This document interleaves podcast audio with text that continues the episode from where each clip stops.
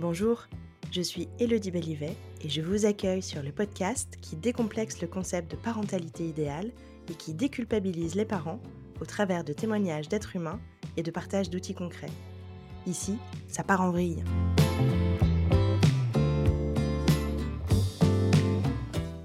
Bienvenue dans un nouvel épisode de Ça part en vrille, une édition spéciale qui marque une première. Je vous propose aujourd'hui une discussion à trois voix, riche en perspectives et en expériences. Je suis accompagnée de Zakia Mans, présidente du Conseil général des naturopathes de Grande-Bretagne, naturopathe et praticienne hypnonaissance, ainsi que de Gilles Vaquier de la Baume, créateur des ateliers du futur papa et de la plateforme des parents. Aujourd'hui, on vous parle de l'infantilisation des futurs parents, un thème crucial qui nous interpelle tous. On va explorer ensemble les implications de cette tendance et comment elle façonne l'expérience parentale. Notre objectif Vous inciter, vous, les parents et les futurs parents, à vous poser des questions, à remettre en question les idées reçues et à devenir les acteurs de votre parcours parental. Préparez-vous à un échange dynamique, informatif et, nous l'espérons, inspirant. On est parti? On est parti, let's go Avec grand plaisir.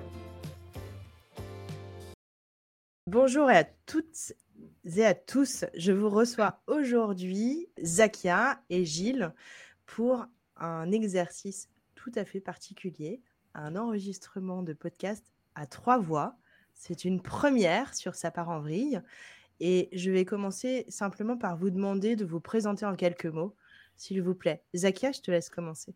Merci Elodie, c'est un plaisir d'être avec toi aujourd'hui et avec Gilles, bien évidemment.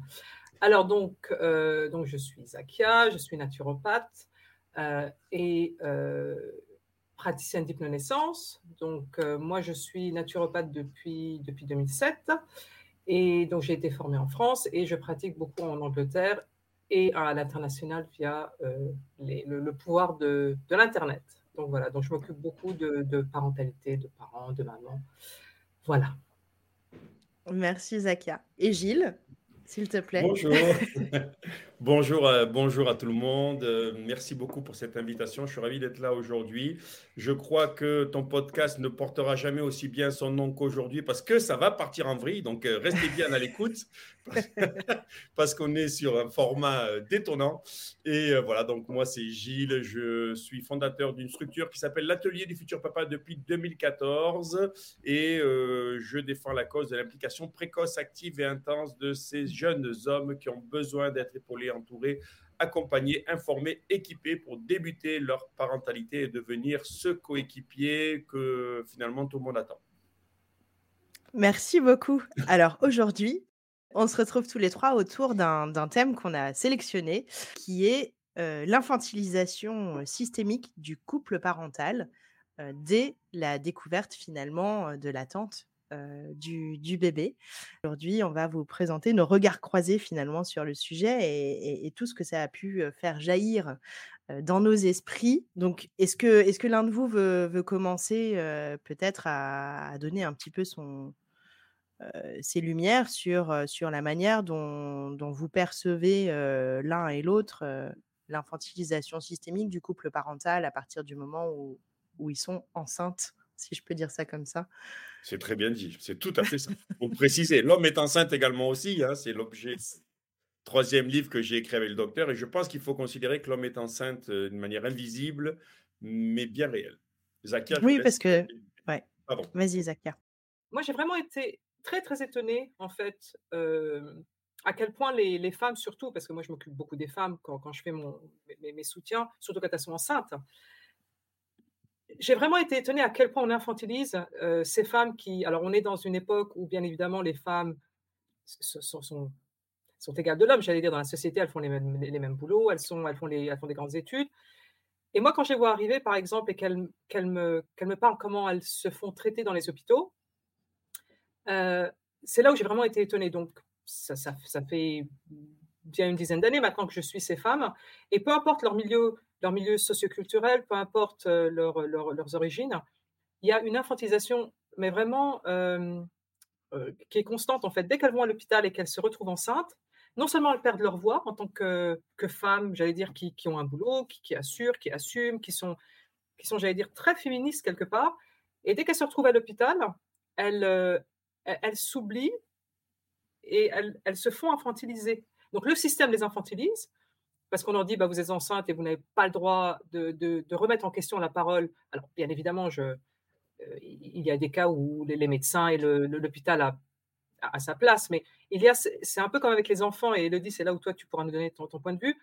Comment est-ce qu'on transmet une parole, un conseil, un, comment dire, à, à, des femmes qui sont adultes et qui, qui, ont le droit de questionner? Donc, euh, et là où moi j'ai été encore plus choquée, c'est pas tant comment le système les infantilise, c'est comment ces femmes, certaines sont, chefs d'entreprise, certaines sont, médecins, certaines sont psychologues, certaines ne, travaillent pas, mais ce qu'elles font dans leur milieu professionnel, elles ne le font pas avec le système médical. Elles se remettent complètement euh, à la merci de leurs caregivers, de, ces gens qui vont s'occuper d'elles pendant leur grossesse, sans remettre en question une seule fois ou même poser des questions. Se dire, ah, vous me demandez de faire ça ou c'est ce qui va se passer, bah pourquoi? Juste pourquoi? Et c'est une fois qu'elles ont donné naissance, là, parce que moi je les vois parfois, elles me disent, ah, bah ça c'était bizarre ou si seulement j'avais su, j'aurais posé plus de questions. ça, à chaque fois, moi, je me dis, c'est c'est quand même assez grave parce que bah, la plupart du temps, ça se passe bien, mais quand ça se passe pas bien, elles me disent, si seulement j'avais posé les bonnes questions, j'en serais pas là. Et c'est là où, et j'ai encore un exemple cette semaine, et à chaque fois, je me dis, mais comment est-ce qu'on peut donner plus de voix à ces femmes? C'est même pas leur donner, parce que moi, je leur donne beaucoup de ressources, et euh, au Royaume-Uni, il y a quand même beaucoup d'organismes, de, de médecins qui disent voilà, ça, ce sont vos droits, mais elles ne se donnent pas le droit. Donc, c'est au-delà, c'est pas juste le système, c'est aussi ces femmes qui pensent qu'elles ne peuvent pas poser de questions. Voilà, elles, elles, deviennent enceintes. Il y a un côté très passif, en fait. Donc, il y, a, il, y a, les deux côtés. Il y a le système et il y a aussi ces femmes qui, n'osent pas, en fait, ou qui ne savent pas. C'est intéressant parce que c'est exactement ce qu'on vit aussi en France. Donc, c'est intéressant d'avoir euh, ce, double regard. Euh, et c'est aussi, on, connaît aussi cette infantilisation en France dès le moment où, on est enceinte. et il y a ce côté un petit peu, si tu veux, comment, comment dire ça? Le médecin est le sachant et toi, tu es la patiente. et de fait, c'est acquis. tout ce qu'il va dire est presque parole d'évangile. Et, puis on t'appelle la patiente. C'est pas pour rien, tu vois. La patiente, c'est quelqu'un qui est inactive, qui patiente, qui attend que les choses se fassent pour elle. donc je pense que, tu vois, le, champ lexical n'est pas anodin non plus. Bien sûr. Ça, prend racine dès l'enfance sur le fait qu'on se dise, bah, finalement, le médecin, il n'a pas tellement à expliquer le pourquoi du comment, et il n'a pas tellement non plus à demander le consentement de l'enfant, puis plus tard de l'adulte. Et, je pense que c'est ça aussi, tu vois, qui crée cette, euh, cette dynamique. Je ne sais pas quelle est ta, ton, ta vision à ce sujet, Gilles. Alors, moi, c'est différent parce que, comment dirais-je, le, le, conjoint, lui, est complètement, euh, comment dirais-je, euh, transparent, finalement, aux yeux de ce corps médical donc, euh, il, est, le suiveur du, suivisme, si j'ose dire. Donc, euh, euh, il n'a pas, de, il pas de place, il n'a pas de considération, c'est le moins qu'on puisse dire. Et il remontait souvent que par ces hommes que dans les coursages femmes, finalement, même si on leur dit venez avec votre conjointe, ça s'adresse exclusivement aux femmes. Et ça fait tout mon bonheur parce que finalement, derrière, eh bien, il se dit je veux quelque chose qui soit labellisé homme, entre hommes. Et c'est aussi la base du concept donc, de, ces, de ces réunions ateliers du futur papa qui, qui se développe de plus en plus avec le temps passant. Euh, donc, euh, finalement, euh, on a, on, a une, on a une propension naturelle à se laisser guider à partir du moment où il y a cette question de la, parentalité qui rentre en ligne de compte et ça, qui, rentre en jeu et ça, ça débute déjà, vous en avez parlé donc à la, maternité en lien avec le corps médical, mais aussi ça se poursuit, on en avait déjà parlé ensemble en off avec peut-être les injonctions amicales, parentales, etc., qui font que on a tendance à se laisser guider, pourquoi pas, j'allais dire, mais sans remise en question, comme disait Zakia. C'est ça qui était je trouve c'est là où euh, le bas blesse, c'est qu'on a tendance à être dans le suivisme, mais je trouve que les, papas ne sont pas là-dedans. Euh, contrairement euh, donc à ce que vous vous évoquez, moi je trouve que eux, au contraire, d'après ce qui me remonte, parce que j'en vois à peu près entre 100 et 200 tous les mois, donc je peux me faire un avis, je partage beaucoup avec eux, je crée des groupes WhatsApp après les rendez-vous. Et d'après d'après ce qu'ils me disent, finalement, c'est on entend beaucoup de choses à droite à gauche. On voudrait quelqu'un qui tranche. Et est-ce que est-ce que tu peux nous, conseiller pour justement trancher cette question? Donc, je pense qu'il y a peut-être, de mon point de vue, attention, et, des papas que je vois, qui n'est pas une mmh. vue universelle, parce que dans ce que je vois, c'est des gens qui sont volontaires à la remise en question, ce qui est autre chose. Donc, finalement, de ce que je vois, de ce que j'observe du, haut de ma petite colline, eh bien, je dirais qu'il il y a plus d'interrogations du côté du papa, avec une associé à une difficulté à la verbalisation, parce que euh, ce que me disent les hommes, et ça aussi il faut l'entendre euh, très souvent, euh, donc en parallèle de la grossesse de la maman, c'est qu'il y a énormément d'émotions qui sont en jeu, de questionnements, d'interrogations, etc. Et que finalement, la conjointe, bien que, de manière générale, toujours bien sûr, hein, bien que leur disant si tu veux en parler, on en parle, finalement, on se retrouve un peu face à un mur où on, constate qu'il ben, n'y a pas tant de volonté que ça d'ouvrir le, champ émotionnel euh, de la discussion avec le, avec le conjoint. En tous les cas, c'est des choses qui, me, qui remontent de plus en plus et ils aimeraient finalement passer plus de temps et évoquer plus leurs sentiments, euh, voyez, et ils n'osent pas euh, le, dire avec l'évoquer plus avec leur conjoint parce que ben, la conversation a tendance à, tourner court. C'est-à-dire qu'il y a peut-être quelque chose qui se cache chez la jeune future maman euh, de, de, ce comment dirais-je de cette ambivalence de, de dire d'un côté j'ouvre la porte à la discussion mais finalement de la fermer aussitôt celle-ci arrive. Peut-être que ça vient percuter quelque chose d'invisible qui est l'homme fort n'est pas l'homme qui euh, s'épanche sur euh, ses sentiments. Et donc de ce fait plus on plus on y passe de temps dans cette évocation dans et plus finalement et moins ça correspond à un modèle que je me suis fait intérieurement. Voilà j'essaye de faire de la psychologie un peu au fur et à mesure que je développe mon idée. Quoi. il y a peut-être ça aussi derrière. Donc voilà, voilà pour mon, point de vue. Oui, donc ça, jouerait. Euh, en fait, ce qui se passe finalement pour la femme enceinte, peut-être sur le plan euh, hormonal, hein, euh, modification, faciliterait le fait qu'elle soit infantilisée finalement si, si elle ne se, si elle s'exprime pas. Elle est plus enclin que à être infantilisé, que l'homme qui est plus finalement, lui, dans la, dans la comment dirais-je, dans l'interrogation, dans, dans, la remise en question d'une manière un peu plus, j'allais dire, euh, réflexe. Mais par contre, euh, dans cette évocation euh, suite à ces interrogations, il se retrouve plus souvent, et c'est quelque chose qui remonte vraiment très très fréquemment, mesdames, entendez-le, qu'il se retrouve face à une porte qui est à peine entrouverte et qui se ferme rapidement dès lors qu'ils sont dans l'évocation du champ émotionnel. Mais euh, du champ, de leur champ émotionnel, Gilles ou oui, de... oui. Ah oui, oui, oui, non, mais je suis d'accord. Oui, oui, C'est ça qui est difficile. Moi, quand j'ai un couple, hein, et ça, je vous l'avais dit à tous les deux, je leur dis c'est 50-50 en fait. C'est pas juste, on met toute l'attention sur la maman qui est enceinte, presque cette, euh, cette version de, de, vierge, vous savez.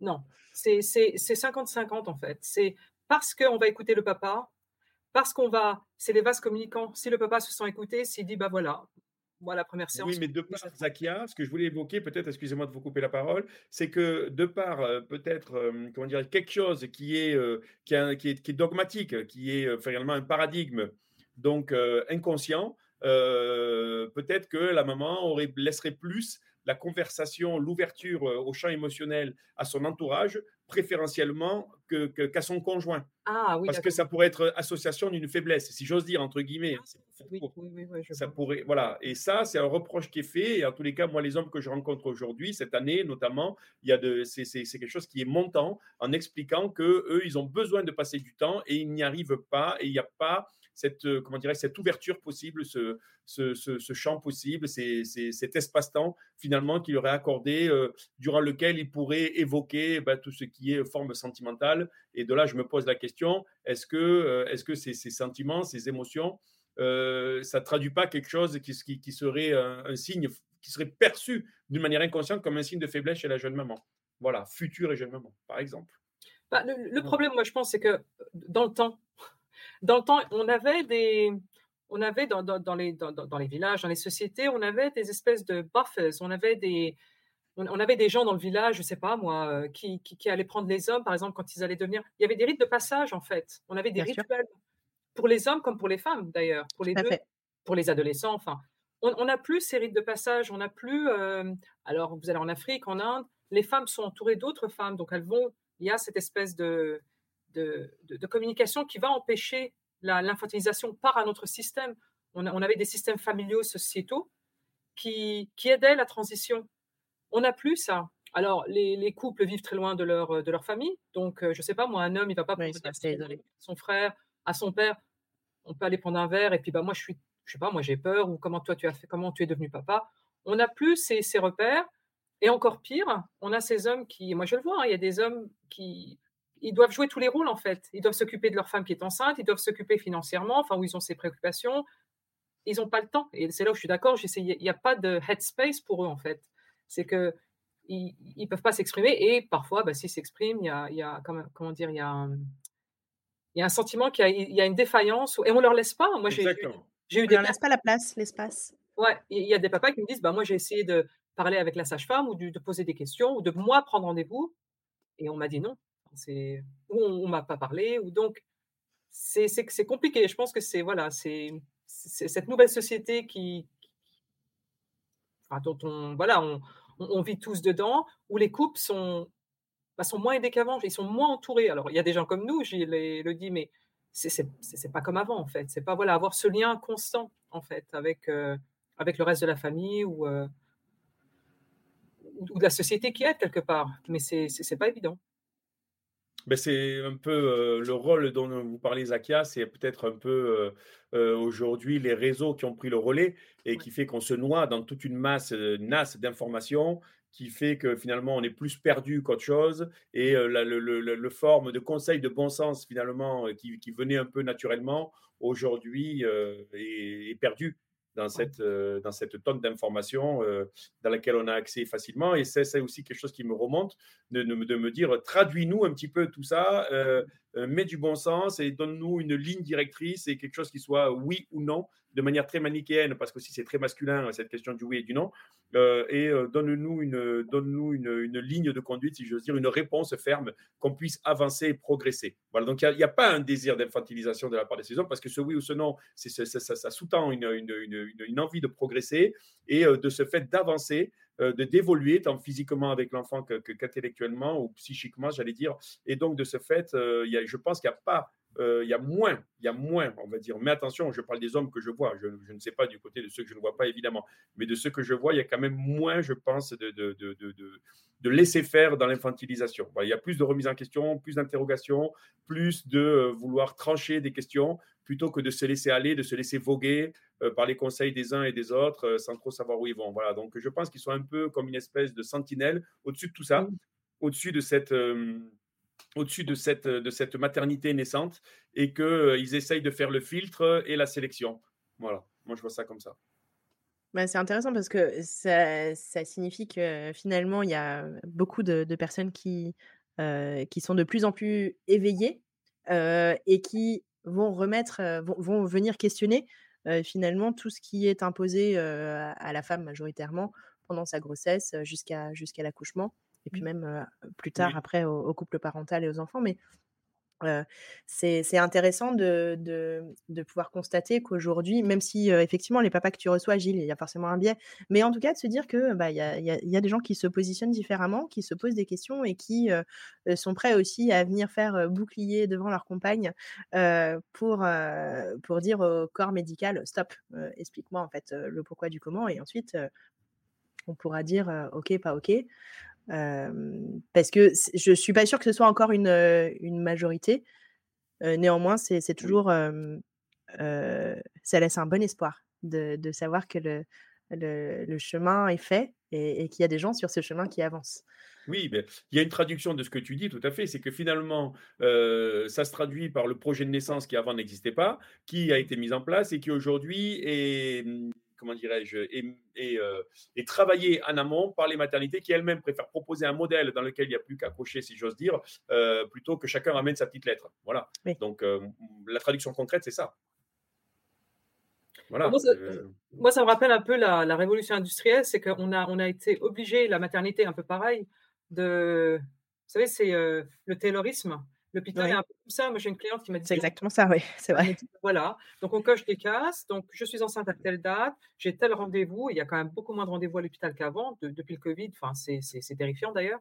et on vous dit que, bah voilà, votre date de, enfin, la date de naissance, c'est tel jour et vous ne pouvez pas dépasser d'IOTA. Et, et on coche donc des cases. Donc, vous arrivez à telle heure, il y a ça qui va se passer. Et elle me dit, mais j'ai l'impression d'être une un, de ces, voilà, quoi, une, de ces bêtes qui, qui voilà, c'est la taylorisation de la santé. Et je pense qu'il y a beaucoup de parents, et pas que des parents d'ailleurs, il y a beaucoup de gens qui, bah, qui disent non. Ils disent non à tout ça, voilà, ils disent non, qui, qui, qui, en viennent à la naturopathie, parce que moi c'est ce que je fais, mais la naissance c'est pareil, il dit bah, moi je veux une naissance qui, bah, qui me corresponde plus, quoi. C'est, et il y a vraiment une, un éveil des consciences, je trouve. C'est, alors moi je leur dis toujours, mais comment est-ce que, alors il y a des couples qui ne savent absolument pas ce que je fais, donc ils viennent un peu en, mais j'en dis, mais comment est-ce qu'on a fait pendant ces millions d'années, donner naissance? Enfin, il n'y avait pas d'hôpitaux, il n'y avait pas de. Alors, je ne dis pas qu'il faut retourner à ce qui se faisait avant, c'est pas ça, mais il faut un peu de. Voilà, il y, a, une différence entre des femmes qui ont vraiment besoin d'être à l'hôpital et d'avoir des soins vraiment euh, importants, et la majorité des autres femmes, qui je crois c'est 96%, on en avait parlé, le dit. L'OMS qui dit il y a 96% des femmes dans le monde, dans le monde, qui, quand elles accouchent, elles n'ont aucun problème, elles pourraient accoucher là, dans, n'importe où dans une, et moi, c'est ce que je dis à ces femmes, je leur dis, mais voilà, il faut faire confiance. Voilà, il faut faire confiance à nos corps, il faut se donner confiance et se dire, c'est très bien qu'il y ait un hôpital, c'est très bien qu'il y ait le corps médical, parce que des fois on en a besoin, mais majoritairement, voilà quoi. Retourner à, alors je vais peut-être euh, faire ma, ma hippie un peu, mais retourner à quelque chose de plus naturel et de plus, bah, de plus humain. Parce que moi, le retour que j'ai de ces femmes, de ces papas, c'est quand même assez traumatisant. C'est euh, comme elles donnent naissance, c'est, enfin, elles sont traumatisées à la vie, ces femmes. Et quand elles parlent à leur mère, c'est tout aussi traumatisant. Donc, le trauma, il est intergénérationnel. Moi, c'est ça aussi que je trouve qui est quand même assez compliqué. C'est que le, trauma, il se transmet. Et donc, ces femmes transmettent ce trauma de l'accouchement. Alors, euh, ce qu'on voit, Gilles, c'est vrai qu'eux veulent casser ce trauma, mais bah, enfin, moi, je trouve ça, voilà. Moi, je dis à ces mamans, vous ne donnerez naissance qu'une fois, même si vous avez d'autres enfants, parce que les naissances sont différentes. Donc, préparez votre naissance, quoi. Et que, je ne sais pas, moi, si vous en parlez à 70 ans ou à 50 ans, ou à 80, bah, de quelle manière vous voulez en parler? Même si vous avez, enfin, je ne sais pas, c'est que vous ayez une césarienne, une naissance à la maison, dans l'eau, peu importe, c'est se dire, bah, je t'ai donné naissance et c'était quand même formidable. Quoi. Voilà, juste avoir cette, euh, cette expérience-là. Je, je, dis exactement la même chose. Excuse-moi, Elodie, de prendre la parole. Euh, pas de problème spontanément. Euh, la même chose aux jeunes euh, futurs et jeunes papas que je vois, de cette question d'une fois, du bien faire et du, récit euh, finalement qu'on va, qu'on va pouvoir se raconter plus tard. Et je crois que c'est mmh. important parce qu'on n'a on a qu'une chance de, de, de, bien faire. Mmh. Et faut-il encore se renseigner un minimum et puis remettre un petit peu en question ce qui se fait, ce qui existe, s'interroger et puis essayer de partir vers des modèles, comment dirais-je, différents, de là, ça oblige aussi à aller euh, dans le psychisme parce que c'est là où il y a le problème, si j'ose dire, c'est qu'on a l'inconscient qui va nous diriger dans une direction ou dans l'autre, à savoir si on a euh, un modèle, euh, comment dirais-je, freudien euh, inclus à l'intérieur de nous, qui nous a été livré avec un pack euh, genre euh, l'enfant c'est la pulsion et on doit le réfréner parce que c'est un être un peu satanique, excusez-moi l'expression, qui veut absolument faire l'amour à sa mère et, et, casser la figure à son père.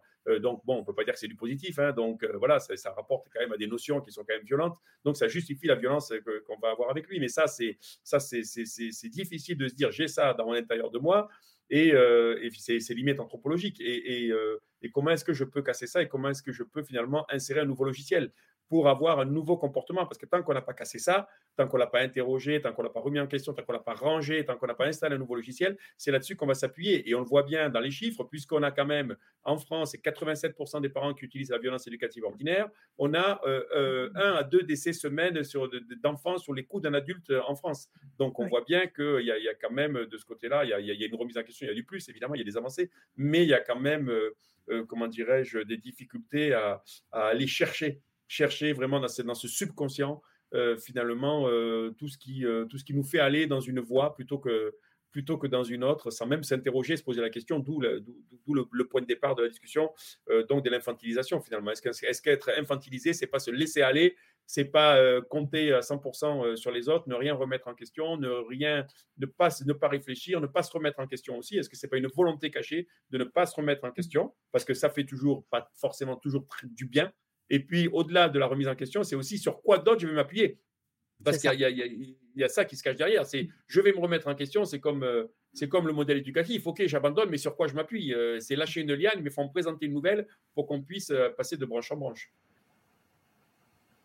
Je, pour rebondir sur ce que tu dis, Gilles, je suis pas sûre que ce soit toujours conscient de, de, se laisser infantiliser. je pense que ça a différentes, différentes origines. la première, c'est que nos générations de, petits Français, parce qu'on est plus ou moins de la même génération tous les trois, je dirais à 10 ans près, bah, on n'avait pas voix au chapitre petit. On nous a appris juste à bien fermer nos bouches et à surtout pas dire ce qui allait ou ce qui allait pas à, à quiconque. Donc c'est difficile d'aller déconstruire déjà ce schéma-là quand on en prend mmh. conscience en grandissant et quand on devient adulte. Bien sûr. Donc ça, c'est une, première piste. Donc c'est pour ça que conscient, bah, pas toujours, je pense. Il y a aussi un formatage. On, est nous sommes des enfants d'un formatage. Euh, d'une éducation euh, franco-française euh, des années 70, 80, 90, qui avait quand même un, biais sur les VO assez, assez costaud et qui surtout ne, considérait, ne considérait absolument pas l'enfant comme un être à part entière. Mmh. Donc ça, c'est un bagage qu'on se trimballe, que chacun d'entre nous va ou non déconstruire à son rythme, mais qui, qui, qui, qui, qui facilite malheureusement une infantilisation à tous les niveaux finalement, pas que quand on est parent aussi. J'avais une autre idée que j'ai perdue. ça va revenir. Ça va, oui, ça reviendra, ça reviendra. Mais tout ça pour dire que voilà, ça peut, ça peut être, être conscient, comme ça peut aussi être finalement assez, assez inconscient et assez. bon, je, je, finirai ma phrase une autre fois.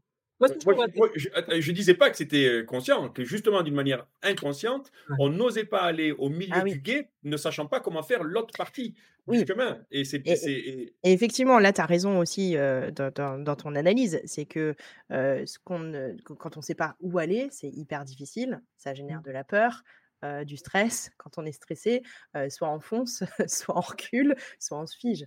Et c'est vrai que c'est c'est pas agréable à vivre non plus. Et, donc commencer ce travail de déconstruction pour se dire je vais faire autrement, je vais poser des questions. Et finalement, c'est se diriger vers quelque chose d'inconnu. Et, fatalement, c'est difficile pour, pour l'animal que nous sommes. Bah, c'est ce que j'allais dire en fait. Et je pense que c'est quand même un point qui est super important, c'est qu'on on, fait tous partie d'un groupe. Peu importe le groupe, que ce soit le groupe familial, enfin, on fait partie d'une société. Et moi, à chaque fois, ce qui me, ce qui, ce qui me paraît quand même assez intéressant, c'est à, quel point est-ce qu'on est prêt à, pousser euh, le statu quo, en fait.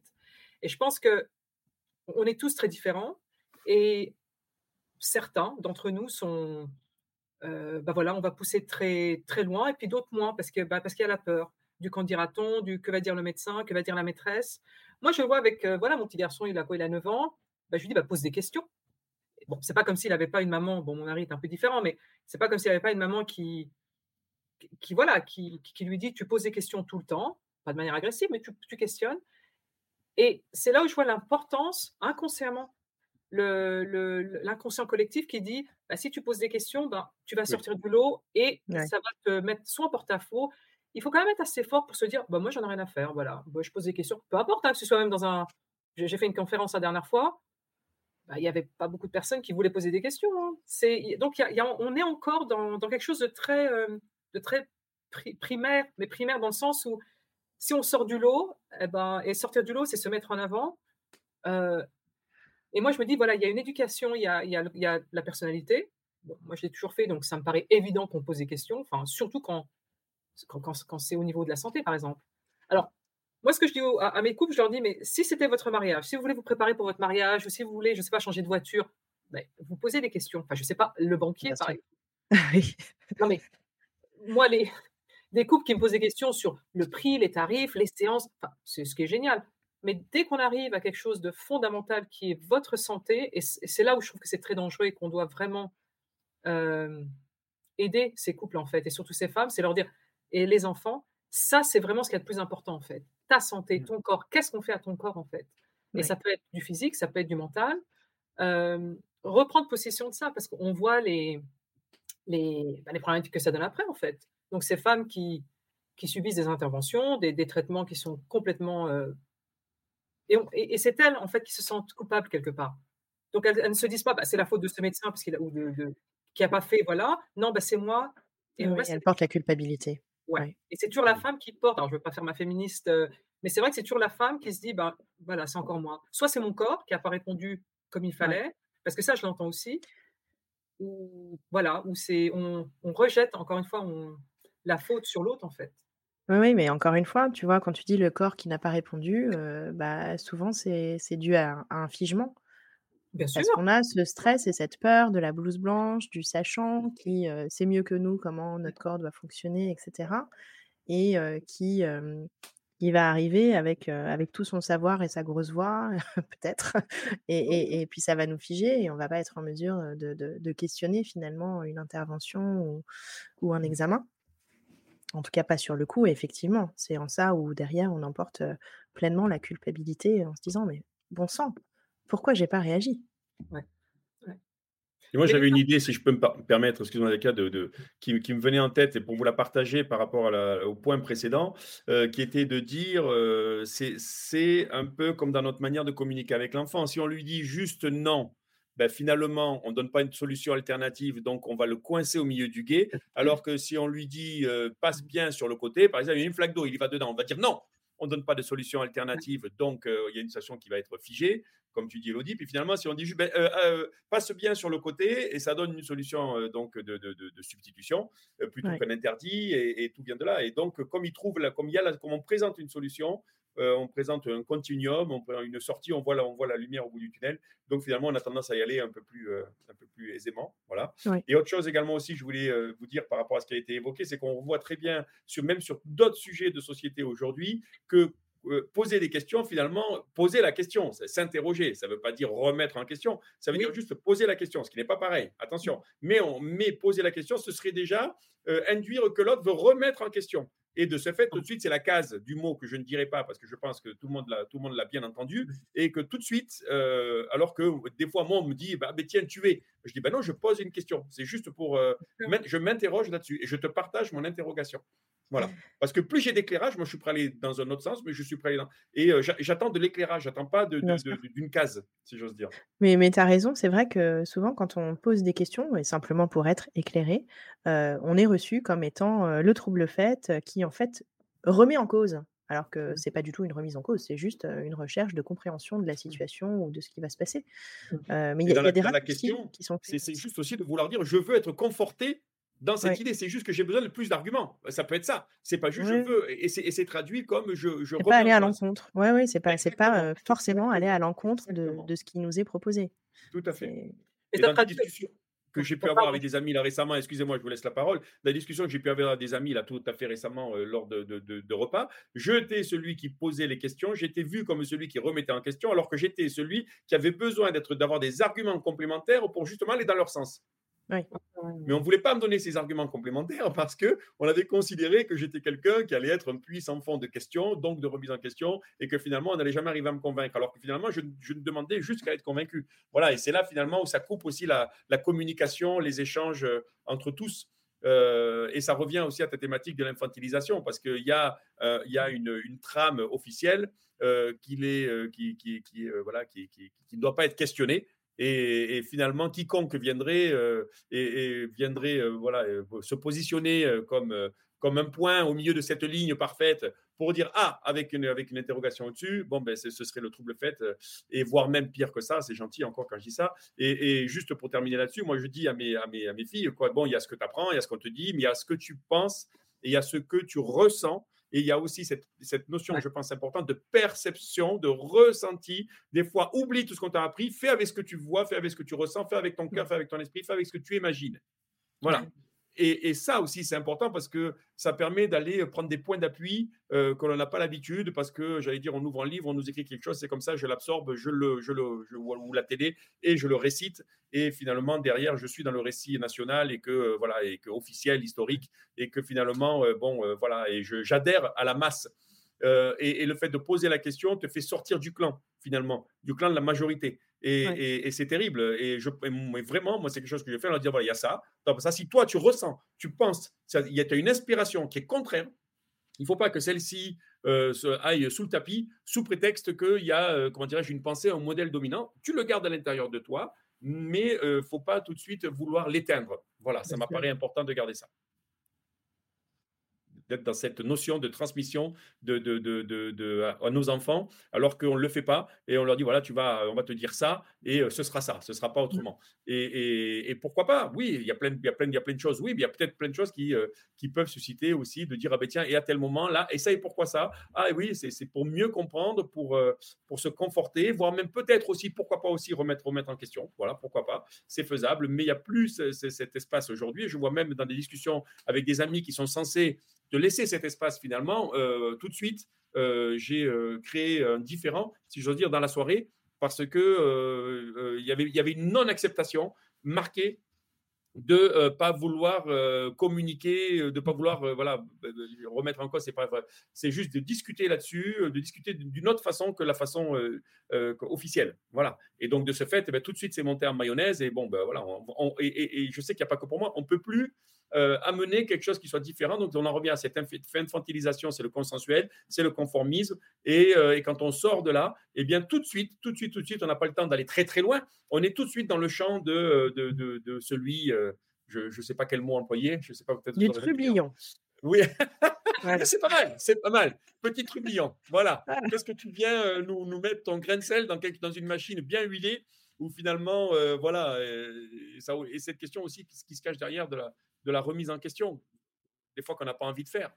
Voilà, parce qu'on nous a appris quelque chose et que ça nous conforte dans une situation. On a tout ordonné dans notre tête, ça veut dire qu'il fallait tout réorganiser. Et là, on voit le gros problème qui se, qui se présente à nous de cette immense réorganisation qu'il va falloir qu'on organise. Voilà, alors que quand on laisse une certaine malléabilité, si j'ose dire, à tout ce qu'on a appris, ben moi, je suis prêt à intégrer ou à enlever de nouvelles informations parce que, parce que c'est pas que je suis ouvert, c'est que plus ouvert que quelqu'un d'autre, c'est que je suis peut-être plus ouvert au, au comment dirais-je, à l'interrogation. Voilà, tout simplement. Bah, c'est un peu le, but de l'être humain, c'est d'évoluer, de changer, de s'individualiser à un certain moment. Et le problème, c'est qu'il y a la masse. Gilles, tu disais, euh, ben, faire ce travail sur soi qui est de se remettre en question, de peu importe le travail, hein, qu'il soit psychanalytique, psychologique, enfin, peu importe la méthode, mais se dire, voilà, c'est la personne que j'étais, c'est voilà, là où je vais. Bah, là aussi, ça coupe un peu le côté égotique. Je ne sais pas si ça se dit en français, mais euh, ça se dit en anglais, mais cet ego, il faut quand même être, j'allais dire, bien dans ses baskets pour accepter le, voilà, la, critique, se dire, bah, moi je pense pas comme elle le dit, bah, c'est pas grave, on peut discuter, on peut rester euh, totalement courtois et se dire, bah tiens, ça j'avais pas pensé, elle a peut-être raison, ou ça, bah non, moi je suis pas d'accord, mais c'est pas grave. Et je pense que dans les 20, 20 dernières années, euh, nous, on l'a vu ici avec Brexit, on l'a vu aux États-Unis, on le voit avec même comment donner naissance. Les femmes qui disent oui, euh, donner naissance à la maison, c'est n'importe quoi. Et puis, bah, vous avez d'autres femmes qui disent oui, donner naissance à l'hôpital, c'est n'importe c'est exacerbé. Voilà, ce côté, se dire, moi, je peux prendre ce qu'Elodie pense et ce que dit Gilles et puis ce que dit l'autre. Et puis, c'est quand même super parce qu'il y a quand même plein de choses. Mais moi, j'ai l'impression qu'il y a beaucoup d'adultes et dans beaucoup de secteurs, et Covid a quand même poussé les gens dans une direction, c'est-à-dire que mentalement, les gens ont quand même été très. Ça a été compliqué. Donc, soit les gens avaient été un peu solides, j'allais dire, et bon, ça a chahuté, mais ça va. Ou alors, moi, je vois beaucoup de, de professionnels de santé, peu importe ce qu'ils font, bah, je me dis, j'aimerais pas être à la place de, des patients parce que c'est quand même assez compliqué. Donc, il faut dès le départ avoir cette espèce de force intérieure, j'allais dire. Et ça, ça se construit dès l'enfance, ça se construit voilà, à l'âge adulte, ça se construit de, plein de manières. Et, et là, je pense qu'on voit, c'est beaucoup d'adultes qui, bah, qui, de professionnels, hein, je ne parle pas des, des patients ou des, des clients, mais bah, qui ne savent pas trop comment se comporter. Donc, tout de suite, c'est l'agression. C'est voilà, moi, je ne peux pas le headspace n'est pas là, je peux pas. Donc, Gilles, tu me parles de ça, mais arrête. Voilà, c'est et c'est comme ça partout. C'est quand même assez compliqué. C'est des modèles euh, très manichéens, avec euh, des formats manichéens, avec une, réponse qui est forcément exacerbée et qui fait qu'on s'accroche à un guide tel un parachutiste qui va mettre son, euh, comment dirais-je, son système d'ouverture automatique dans un guide et qui va, qui va se laisser aller. Quoi. Voilà, parce que c'est parce que toujours mieux de se laisser guider finalement. Mais ça, c'est bon pour la maison de retraite. Pour les pattes, c'est pas bon dans la. Voilà, c'est là qu'on confond les, les, étapes, quoi. je pense. Mais je pense. Parce, parce, que, parce que ça ferme la porte aussi au mystère. Et on revient à cette question de la parentalité, qu'il y a le mystère de la vie et que finalement, de mon point de vue, quand même, on, réduit euh, ce mystère à une partie vraiment congrue et que, alors qu'au contraire, il faut l'ouvrir parce que ça veut dire qu'on sait tout, qu'on a tout fait, qu'on a et que plus rien n'est à questionner, que celui qui questionne finalement est vraiment, comme disait Elodie, le troublion de service qui vient un petit peu, voilà, se, faire mousser son ego euh, pour exister, alors que c'est alors que c'est faux. Et c'est dommage, mais j'ai l'impression qu'on est vraiment dans un format de plus en plus euh, noir ou blanc, et que dès qu'on est, il y a quelque chose noir, on va arriver blanc, exactement, et puis ça va être une discussion exacerbée tout de suite, avec le rejet aussi, qui entraîne le rejet, le rejet de l'autre dans sa globalité. Mmh. Ouais. Oui, et puis le droit d'être en désaccord sur, sur, des, sur des sujets. peut-être que parce que peut-être que quelque part ça vient titiller un, peu le biais de confirmation de la personne qui est questionnée aussi. Oui. Et que, et que c'est ça que ça met à mal au final. Exactement. En, en, recevant une question, on, risque de, de, bah, de plus être dans ce biais de confirmation d'une idée qu'on pourrait avoir. Quoi. Et, c'est peut-être ça qui est déstabilisant.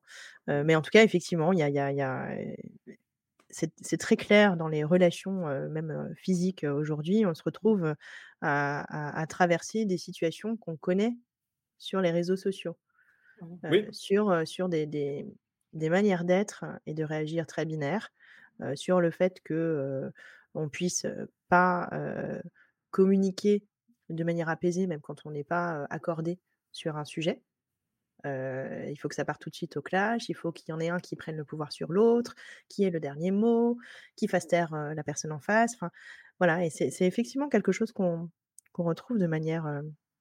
Enfin, oui, qu'on retrouve ces dernières années. Je ne sais pas si ça a été accéléré avec le Covid qu'on a traversé ou pas.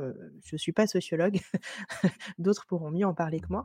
Mais en tout cas, oui, cette remise en cause de la personne qui va venir questionner et, le fait de partir du principe tout de suite que quand quelqu'un pose une question, on est sur une, une remise en cause fondamentale du sujet, alors que parfois c'est simplement pour être éclairé, bah c'est très gênant et, et, ça doit certainement participer à, cette, à cette infantilisation qu'on connaît encore du couple parental, mais à tous les niveaux finalement de, de, de, l'enfant, parce qu'on parlait de la grossesse, c'est là où, ça commence. Mais en réalité, même quand les quand l'enfant naît, euh, dans le stade nourrisson, bambin, etc., il va, le couple parental et l'enfant vont être euh, euh, confrontés sans cesse à de l'infantilisation, à des gens qui sauront mieux qu'eux ou qui leur feront croire qu'ils savent mieux qu'eux ce qui est bon pour eux, pour leur famille ou pour leurs enfants.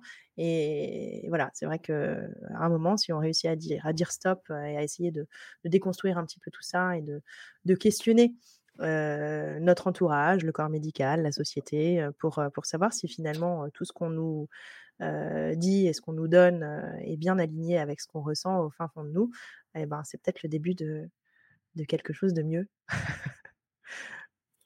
Mais l'objet de mon dernier livre avec le docteur Canamera, qui était de dire on manque d'humanité lors des rendez-vous et on n'a pas le choix parce que je crois que c'est 20 ou 25 à l'heure pour être, pour être très précis, donc c'est extrêmement. Mais si euh, ce que tu viens de dire, Elodie, là, moi, je l'inclus dans mes rendez-vous, en ce moment-là, je vois deux patients par jour. Hein.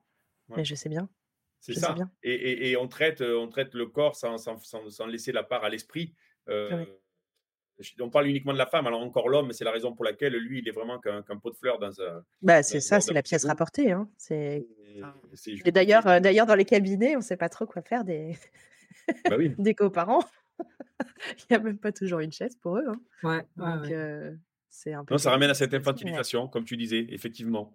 Voilà. Et, euh, et euh, moi, ce que je leur dis toujours, c'est que euh, voilà, j'essaie d'apporter de la clarté, de la visibilité, une projection, quelque chose de clair et de leur rappeler que c'est facile, que c'est accessible, que chacun peut y arriver. Il n'y a rien de compliqué. Il ne faut pas se, se noyer dans un verre d'eau que c'est rien, c'est des connaissances et de l'application. Par contre, sans les connaissances, comme on n'a qu'une seule chance de bien faire, euh, ben, on risque de passer à côté. Mais si on a la connaissance, que c'est simple, d'autant mmh. plus chez le nourrisson, je veux dire, c'est juste de la connaissance et de l'application. C'est pas non plus, euh, faut pas, c'est pas. Et on a tendance à tout, euh, et on a tendance à inverser, c'est-à-dire de, de, la vision. C'est-à-dire qu'on se dit que ça va être forcément très compliqué chez le nourrisson, et ensuite plus simple quand l'enfant va grandir parce qu'on va pouvoir communiquer avec lui et qu'on essaie les mots. Alors que la bonne blague c'est la bonne blague, voilà, merci. Elodie, c'est plutôt l'inverse.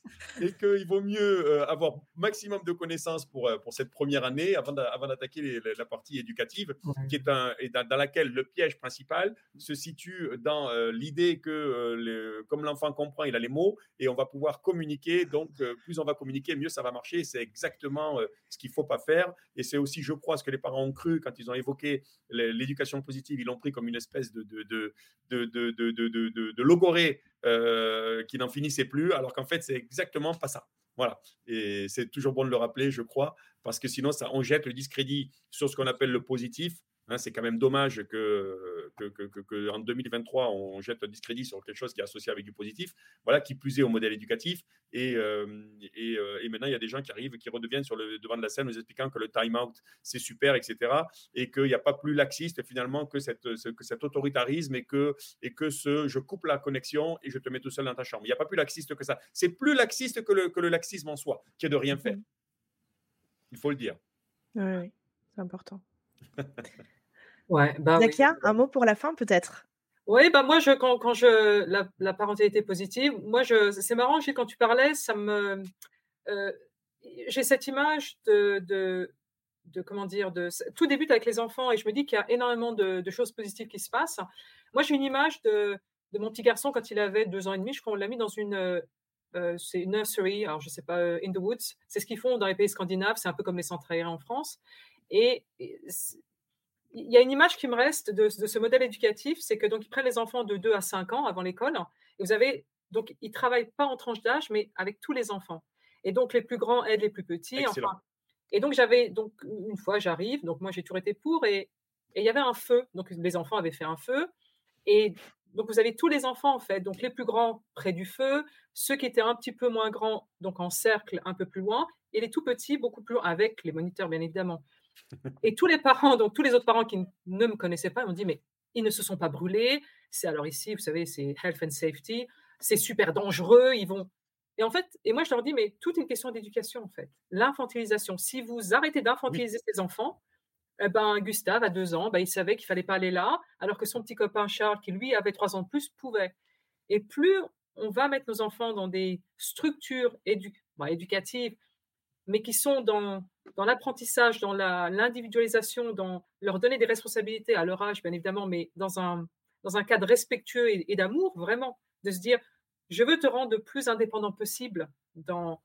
Et ça, je trouve ça merveilleux. C'est ce qu'on fait dans la parentalité positive, toutes les autres structures que l'on connaît, enfin Montessori, Steiner, il y a un petit peu de ça.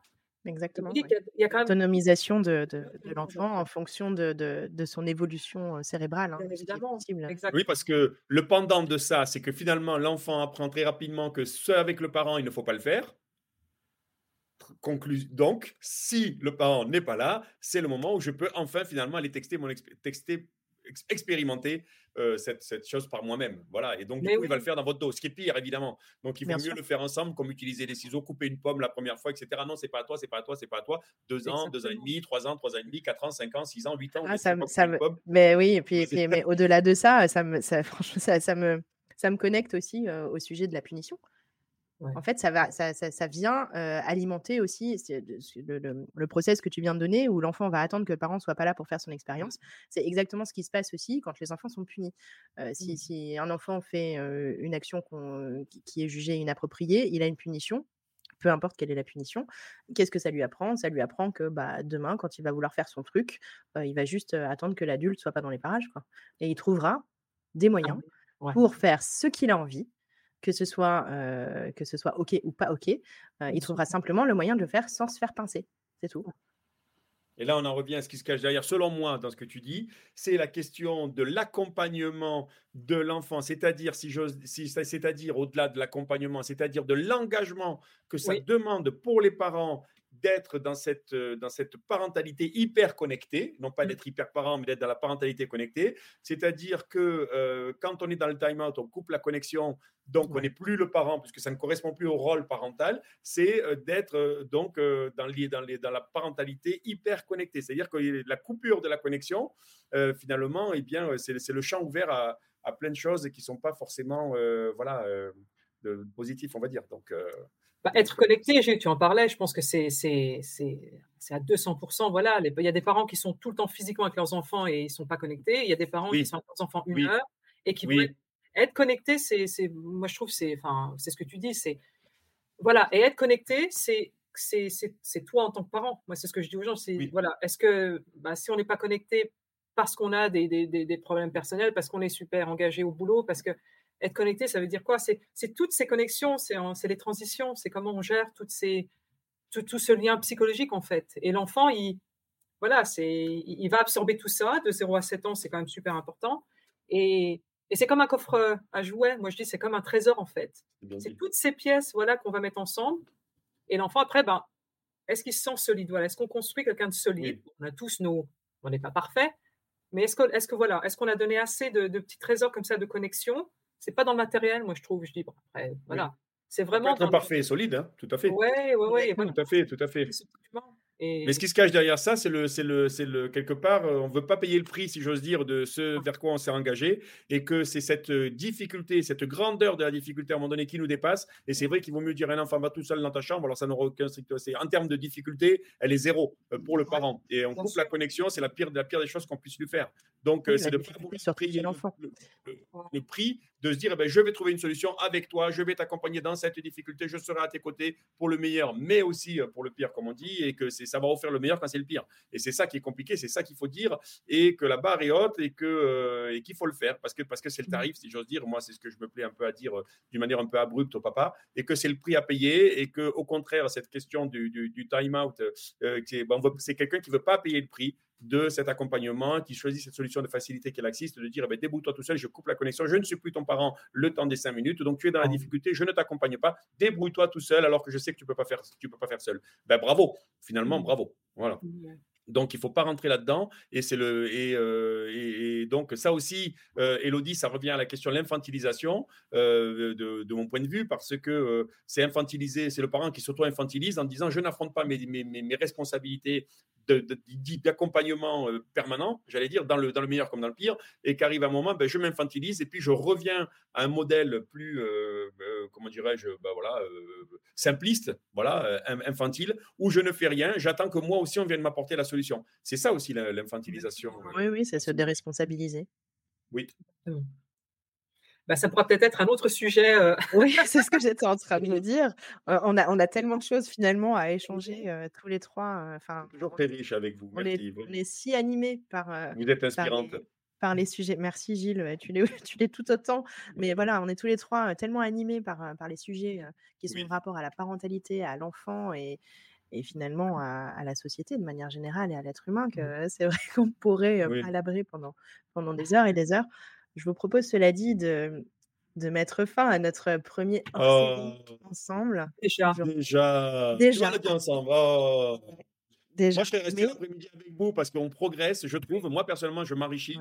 Et je pense que les gens qui, vont vous écouter, je ne mets pas dedans, parce que sinon, mais vont s'enrichir aussi. Je pense que c'est intéressant de faire progresser notre façon de penser, parce que c'est ce qui va être le, le, parce que c'est la question du déterminisme, c'est ce qui va derrière et eh bien, influer sur notre, notre manière de, de, fonctionner. Donc c'est là qu'il faut. Euh, donc enrichissez-vous, euh, écoutez ce podcast, écoutez sa parole parce que parce que c'est important de. de ça permet de pousser la réflexion du champ, euh, comment dirais-je, un peu de tout ce qui est consensuel et un peu bienvenu et un peu facile à dire. Euh, voilà, et donc bravo Elodie pour ce que tu fais, pour ce que tu mets en place. Ah oui, non, mais merci à vous de m'accompagner. des, espaces d'audition comme ça où on peut voilà, euh, entendre des discours un petit peu différents. Euh, voilà, on remet pas tout en cause, c'est juste qu'on s'interroge, qu'on partage. Et merci. C'est ça, on s'interroge, exactement. Comme on le mmh. disait précédemment, on, finalement, on se pose des questions sur, euh, sur ce qu'on peut observer à droite, à gauche, et puis sans pour autant trouver des, des, réponses fermes et définitives, mais en tout cas, le fait de pouvoir s'interroger, de pouvoir échanger ensemble aussi autour de certains sujets, et eh ben, c'est toujours très riche. Et ça permet de donner de nouvelles perspectives aussi, mmh. et de, de voilà, d'évoluer en tant que, que parent et en tant qu'être humain. Et je pense que c'est fondamental aujourd'hui. Merci Gilles, merci Zakia. Merci. Merci, merci à vous deux.